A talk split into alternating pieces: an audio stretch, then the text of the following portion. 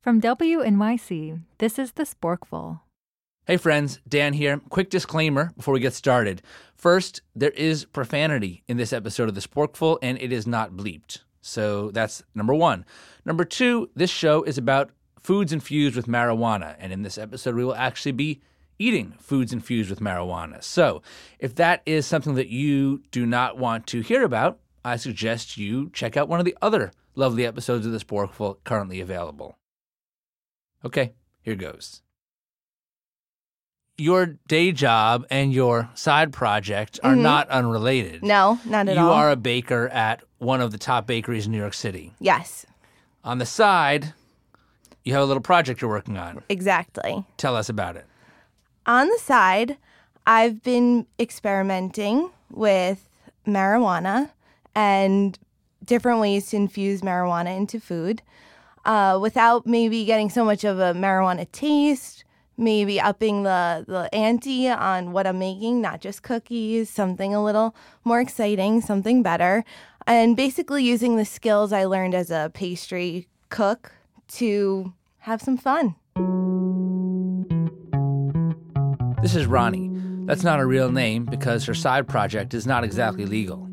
As I said, by day, she works at one of the top bakeries in New York. And there are a lot of people like her. Right now, chefs across the country are getting ready for a, a culinary gold rush, a whole new dining experience that goes way beyond pot brownies. In Colorado, it's already here. It's a Thursday night in downtown Denver, and we were invited to a marijuana food and wine pairing catering to young professionals. The food is sprinkled with marijuana, the wine infused with a strain called Killer Queen. In the first year after legalization in Colorado, nearly 3 million edible marijuana products were sold in retail stores. Of course, cooking with cannabis is still underground in a lot of the country, but the food world's getting ready to take it mainstream. Cookbooks from major publishers are in the works, and seasoned chefs are leaving good restaurants for a new challenge and a big payday. But ever the buzzkill, the New York Times points out two problems. First, it's hard to control how high people get when they eat marijuana. And second, it really doesn't taste that good. Today on the Sporkful, we're going to find out if that's true. I'll get help from Ronnie the baker and a few of my friends from Radiolab, including host Jad Abumrad. We'll tell you how it tastes. Like I'm eating dirt a little bit, just like just like just like an undertone of dirt. We'll tell you how it makes us feel. I'm feeling very, I'm feeling very, uh, very relaxed. And we'll discuss the aftermath. Pashman, I hold you responsible for this. Stick around.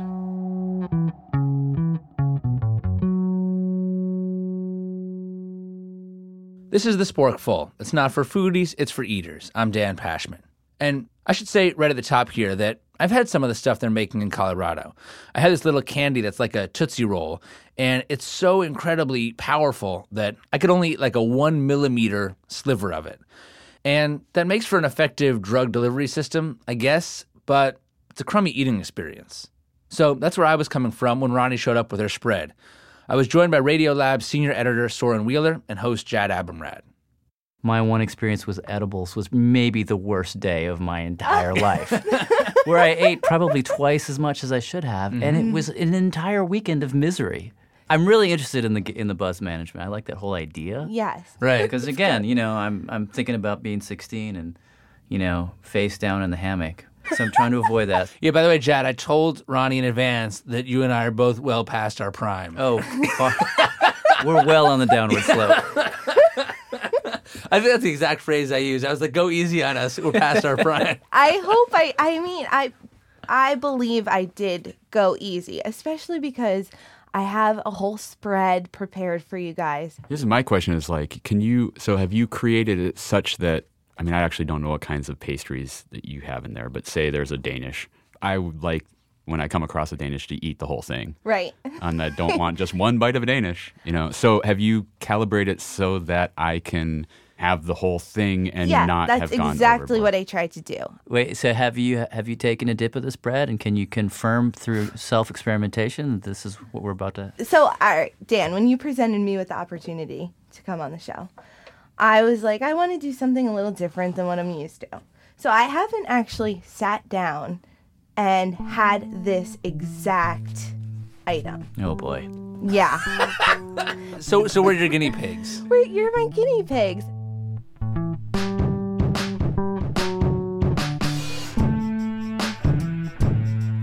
That probably should have been a warning sign. But we were just so fixated on trying to find that ideal experience. I think in the perfect edibles restaurant, you would walk in the door sober and you would eat a whole meal, a full meal from beginning to end, eat and drink and be merry and do all the things I would do at a great restaurant. And for the dosage to be calibrated just right so that by middle of the meal, I'm high, mm-hmm. which makes the rest of the meal taste a heightened sensation, better flavor for the rest of the meal, and continue to be high for a reasonable period after the meal at a nice, pleasant level, and then fades away. But you would need that d- a d- certain dosage mm-hmm. arc Yeah. in order to make that meal I see. I think Yeah. you might be. I think you might be asking too much of the uh, of the future perfect edible restaurant. It might be a, a pipe dream because every person is going to be different too. Right. So, Dan. Most edibles are made by infusing marijuana into a fat, savory. then cooking with that fat. people, when they It can be butter, oil, think milk fat, whatever. That's because the active ingredients in So cannabis are fat soluble. The first dish Ronnie brought out was garlic bread, brushed with weed infused olive oil, which she wanted us to dip in a weed infused balsamic vinaigrette. I feel like you could definitely dip, dip heartily and eat one, two, Step, step it up, Dan. and eat two of them. Yeah, really. Don't be a pussy, Dan. Come on. Okay. All right, one more bite. Can you taste? Are you getting any hints of the? I don't taste weed, although there's oregano on here, right? Well, no. Okay, it definitely takes on a different flavor than maybe the smell that you're used to. It you It has a kind of um. What is that? Earthy. Earthy, yes. Yes, definitely. Like I'm eating dirt a little bit, just Yeah, like just like bit, just like an undertone of dirt. Yep. It tastes like straight earthiness. Should we try the next item on the menu? Yeah, okay. So I just brought, you know, things we can munch on. I tried to put weed into Cheez Its just so you can have like a, Oh a man, Interesting. you're gonna be so rich. Cheez-Its are like Is this the first time that you've ever tried making? yes. Okay. All right, I'm having a, I'm having Yeah, a have cheese a it. bunch. Take them home. Ronnie kept pushing the food on us, but Soren started to get concerned. See, this all boils down to how we how much we trust her because she's our buzz manager for the Right. you know, and she probably wants to see us get ridiculous. Right. Guys, I'm 100% leaning more towards the idea of wondering are you even going to get high by the amount that you're eating? I recommend more Cheez Its. Guys, eat this. Well, I'm not going to eat it. That was my third cheese it, and that one had a much stronger flavor of weed than the okay. first two. Of- Yeah. Yes, because I didn't, you know, take a syringe and inject anything, and I tossed them, you know, in an oil. This is basically like weed roulette we're playing right now. At this point, I was starting to feel the effects. the The next dish was zucchini pancakes, which were mm, just the right level of salty. the final box. I had one. Yes. Jad and Soren each had a couple. I made mini. It was time for dessert. Mini banana cream pies. Those are those are awesome. Those are those are the kind that you buy at a at like a at a like a little county fair or something. I'm having trouble gauging here because you said a spoonful and then you're saying half. There's actually you can calculate how much marijuana you put in per dosage. Something along the lines of each. There's ten percent of THC per gram of marijuana. I, I, I could be wrong. I could be wrong. This is really bad. This is really bad. Let's go back. Well,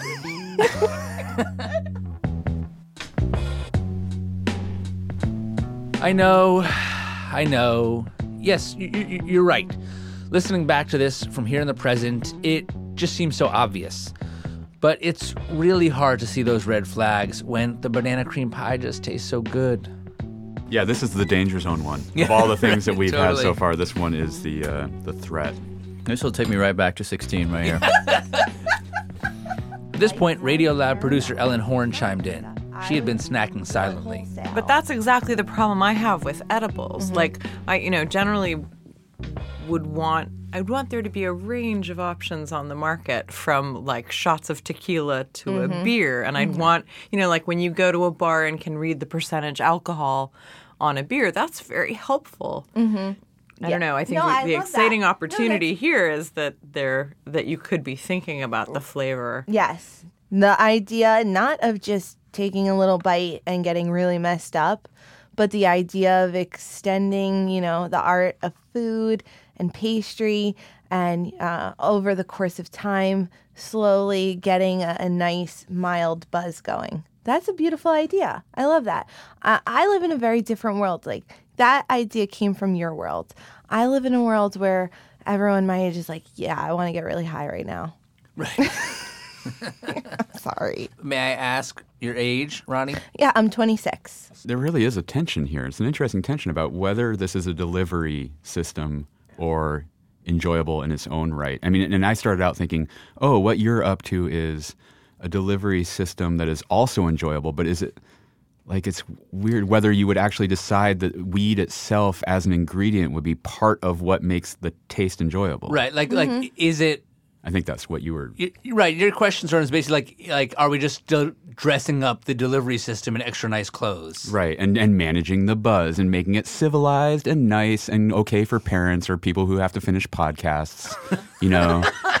um, or or are you somehow like interested in stepping into a world where it's like I'm going to make that earthy, herby weed taste a part of what you want to get out of this piece of garlic bread? Before we wrapped up, Ellen asked us each to take stock. Jad went first. I'm feeling um um I'm feeling very I'm feeling very uh very relaxed. Yeah. very happy. Okay. So thank you. This was really fun. This I had a blast. I love that, Jad, you came in here with certain trepidations, and about halfway through, you just put your foot on the pedal. You guys are awesome. Put his face into the banana pack. How would you describe how you feel in in That's a good alcohol terms, or like how, what's the? Is this like one margarita? Is this I mean, not to oversell it, but uh, this to me feels about like on that particular very good evening in the backyard when I hit two and a half beers and it was just the right amount. when I talked to this guy who wrote "You Suck at Drinking," he, he lists different inebriation levels. It defines number three as being like the unicorn. Like it's the perfect level where you're you're really feeling you feel good, but you're you're totally in control. You're not inclined to do karaoke, um, you know. And he basically said like like but, but you're you're balanced on a knife's edge and you can't maintain it. So I, I feel like I uh, have had a good number of drinks, but I'm like you know. I'm, I'm not going to be thrown up in a gutter anytime soon. I'm riding the unicorn. nice. Amazing.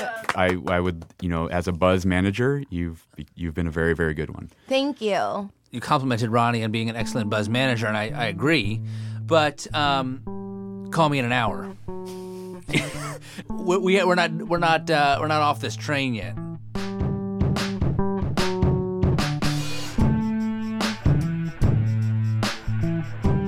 When we come back, I'll tell you what happened to each of us after we went our separate ways. Stay with us.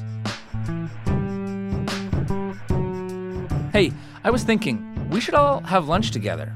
And we will, at the first ever Sporkful Brown Bag Lunch. It's a Google Hangout, and you're invited. I'll be live in my kitchen taking your questions about how to make your lunch more delicious, office fridge theft and office eating etiquette, and whatever else is on your mind. Bring the kids. I might bring mine. I'm not sure yet what I'll be eating, but I'll make sure it's something special. And I'd love to hear about your lunch and how you are maximizing deliciousness. We're also going to periscope this thing if you're a periscoper. It's this Friday, June 12th, 1 p.m. Eastern. To register, go to sporkful.com slash hangout. That way you'll get a reminder right before it starts. If you go there now, you can post questions and vote for the ones you want me to answer. Again, this Friday, June 12th, 1 p.m. Eastern. Go to sporkful.com slash hangout.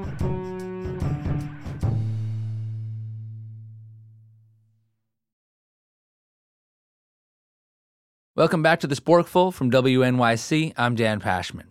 So, to recap, we finished eating and we all felt pretty good. We went our separate ways. And that's when things went bad. Here's Jad. The room was spinning. I couldn't quite coordinate my movements. Uh, get into the cab. every time I blinked, I literally would forget where I was. Like I was like I could I didn't remember if I was in Manhattan or if I was in Brooklyn. What am I doing in this cab? The continuity that is the sort of the thread of life was gone. And it stayed gone for like a whole day and a half. I was in a cab home and my head just felt so heavy. I was feeling sort of car sick. Most of what I remember from the ride is like flashes, like a flashbulb went off and my brain captured an image. Going up 6th Avenue, flashbulb. Coming out of the Midtown Tunnel, flashbulb. Pulling into my driveway, flashbulb. It was late. My wife was already sleeping. I went straight up to bed. I was trying to put on a t shirt and I couldn't figure out why it was so dark in the bedroom. The lights were off, but I, it's not usually so dark in there. Like, I couldn't see anything. I was like, are my eyes open? I think they're open, but maybe they aren't. So I opened them as wide as possible, like bugged them out. They were definitely open, but still, darkness. Ellen fared even worse. By the time I got to New Jersey to take an Uber home, I didn't really know where I was and couldn't help the Uber driver find my house. And then I, I, I actually like woke up my husband at 4 a.m. Like, I think I need to go to the hospital. Like, I, I was in a really like very bad state. And he was like, he talked me down. Just like, "Gee, gee, gee, here's, I'm going to get you some water. You're going to be okay. You just need time. That was not a good experience. No, that was a Like, terrible it's funny now, but it was not a good experience. It's not an experience I haven't had before. It's one I have had before, and I, I find these things manageable. But it was it was not good, and we were supposedly being careful. I thought that we had stumbled across the holy grail of a nice meal that leaves you with a happy unicorn buzz. Um, maybe one of the things to take away here is that you get in there even with a certain sense of caution but you've got some other people around, and it's food. It's That's ju- it's the like problem. a horrible Right. feedback That's the. It's problem. This, positive feedback loop, which is actually not at all positive, but it sends you into a spiral. And everybody, somebody else had a bite, and they wonder about how it tastes. Oh, I'll have another. bite. It just becomes this thing where you lose the connection between the thing that you're putting them in your mouth and the thing that you're actually putting in your See mouth. that that's the problem that I had is it, it's like a it's like a problem of translation. You're translating pot into this thing, and I don't know how much is in there. I don't know what effect one bite is going to have, and so the whole time we're sitting there wondering, like, I don't know, are we going to feel anything? And it was weird to me that like when it came, it just landed on me with such an intensity. it look it like it was like you done. You will do nothing for the next day and a half. You are over. And I was like, I, I had no, I had no concept that that was about to happen. I think uh, I, if I walked away with some words for myself in the future, it would be know your baker.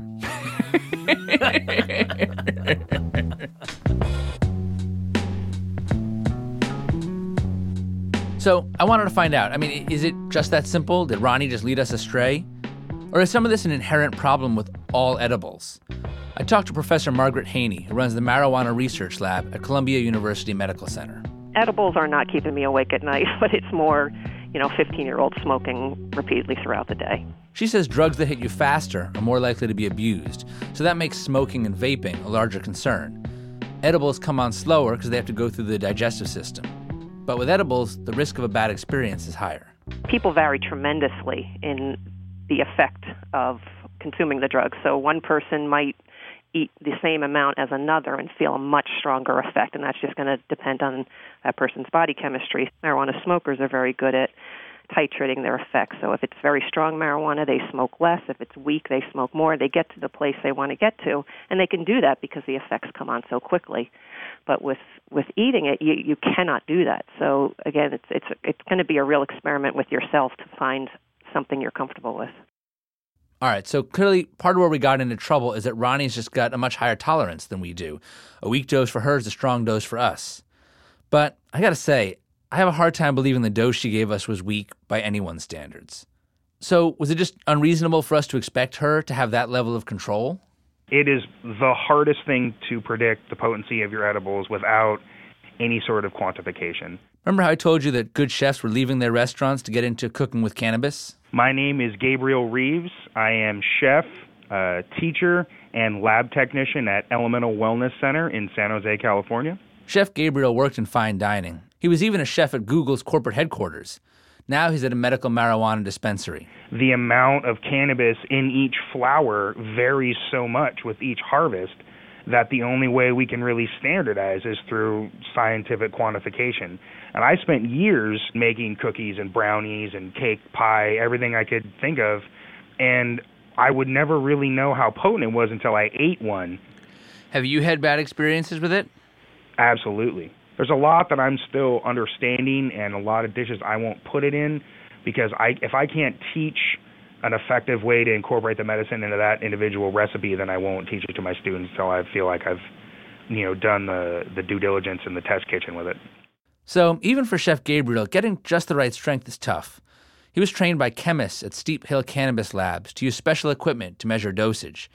But he says when it's a recipe he's really got down, he can get it pretty consistent without that stuff, within 10% of his goal. And when he uses the lab tools, perfect, perfect consistency.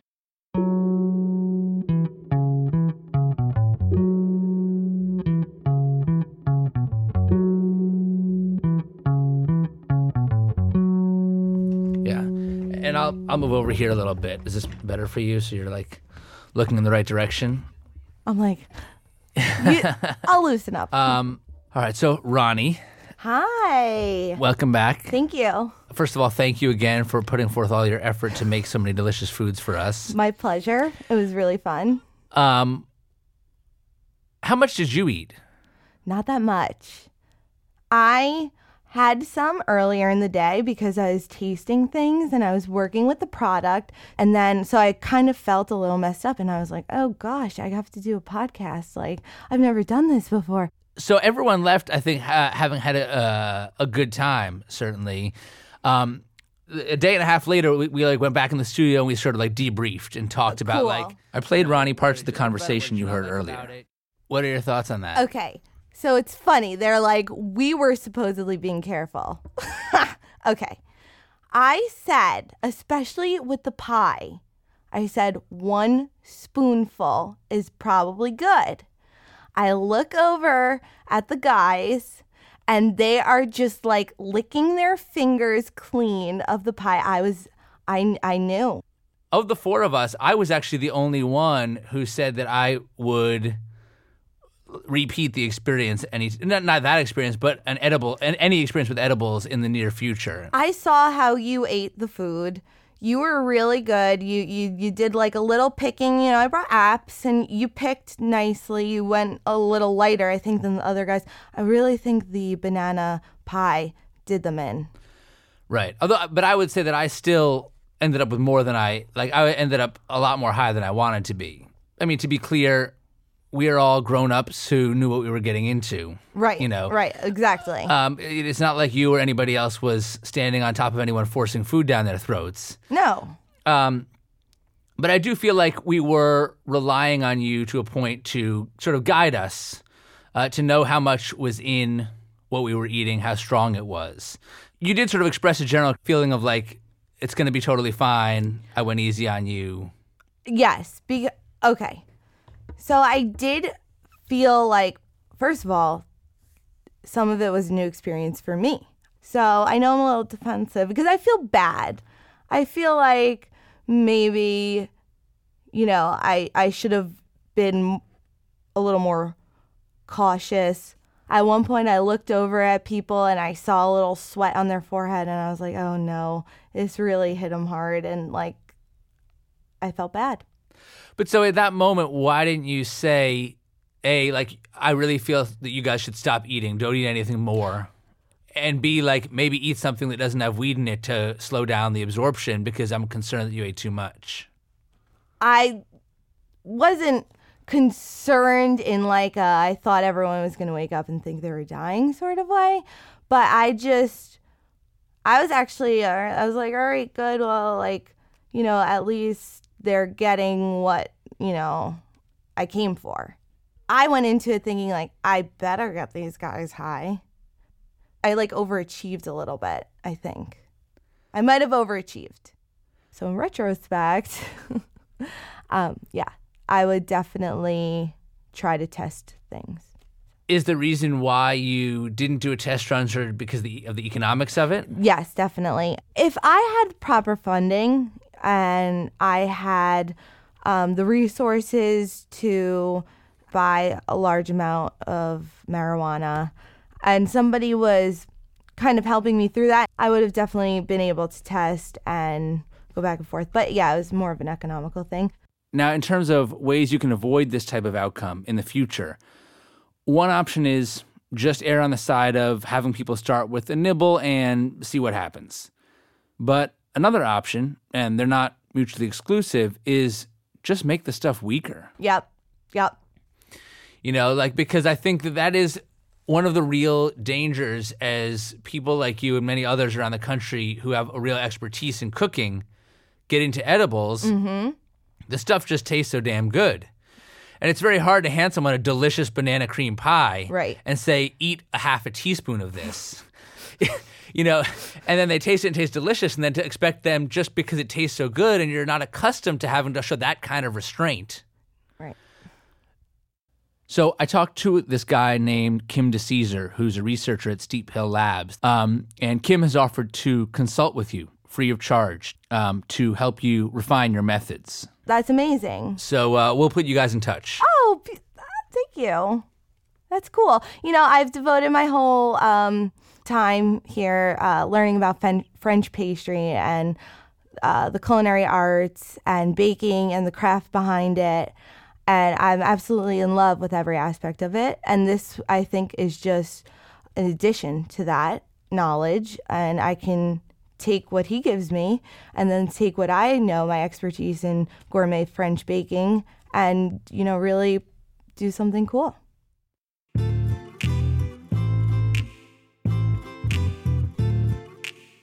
One more fact before we wrap up Colorado has legal limits for how strong edibles can be. In the first year after legalization, they tested almost 4,000 products. The chefs there managed to get 98% below the limit. But I still think the eating experience would be a lot better if they were way, way weaker. I mean, if you have high tolerance, you can always eat a second banana cream pie. One more reminder the first ever Sporkful Brown Bag Lunch is coming. It's a Google Hangout, it's free. I'll be chatting with you live from my kitchen. It's going to be a blast. This Friday, June 12th, 1 p.m. Eastern. Sign up and start posting questions now at sporkful.com slash hangout. Next week on the show, Bon Appetit's Adam Rapoport hates pie. I'll make him defend that ridiculous stance against my Aunt Merrill from Houston, who loves pie. She also loves Metallica. And I'll eat vanilla ice cream with Molly Wizenberg and Matthew Amster Burton from the podcast Spilled Milk. Plus, a Weird Al cameo. Get psyched. Special thanks to Jad Abumrad, Ellen Horn, and Soren Wheeler from Radiolab. If you're one of the few podcast listeners in the world who doesn't already listen to Radiolab, you really need to remedy that. Thanks also to Alexander Overington, who provided sound design for this episode. He works on an amazing podcast called Meet the Composer at WQXR. If you want to find out about some new composers doing really interesting work, check out Meet the Composer. This show is a production of WNYC and the Sporkful. It was produced by Ann Saini, Talia Ralph, and me. We got engineering help from Irene Trudel. Special thanks to Paula Szuchman and Alex Ambrose. Until next time, I'm Dan Pashman. And I'm Bobby, And I'm Hope from Melbourne, Australia. reminding you to eat more Eat better and, eat more better.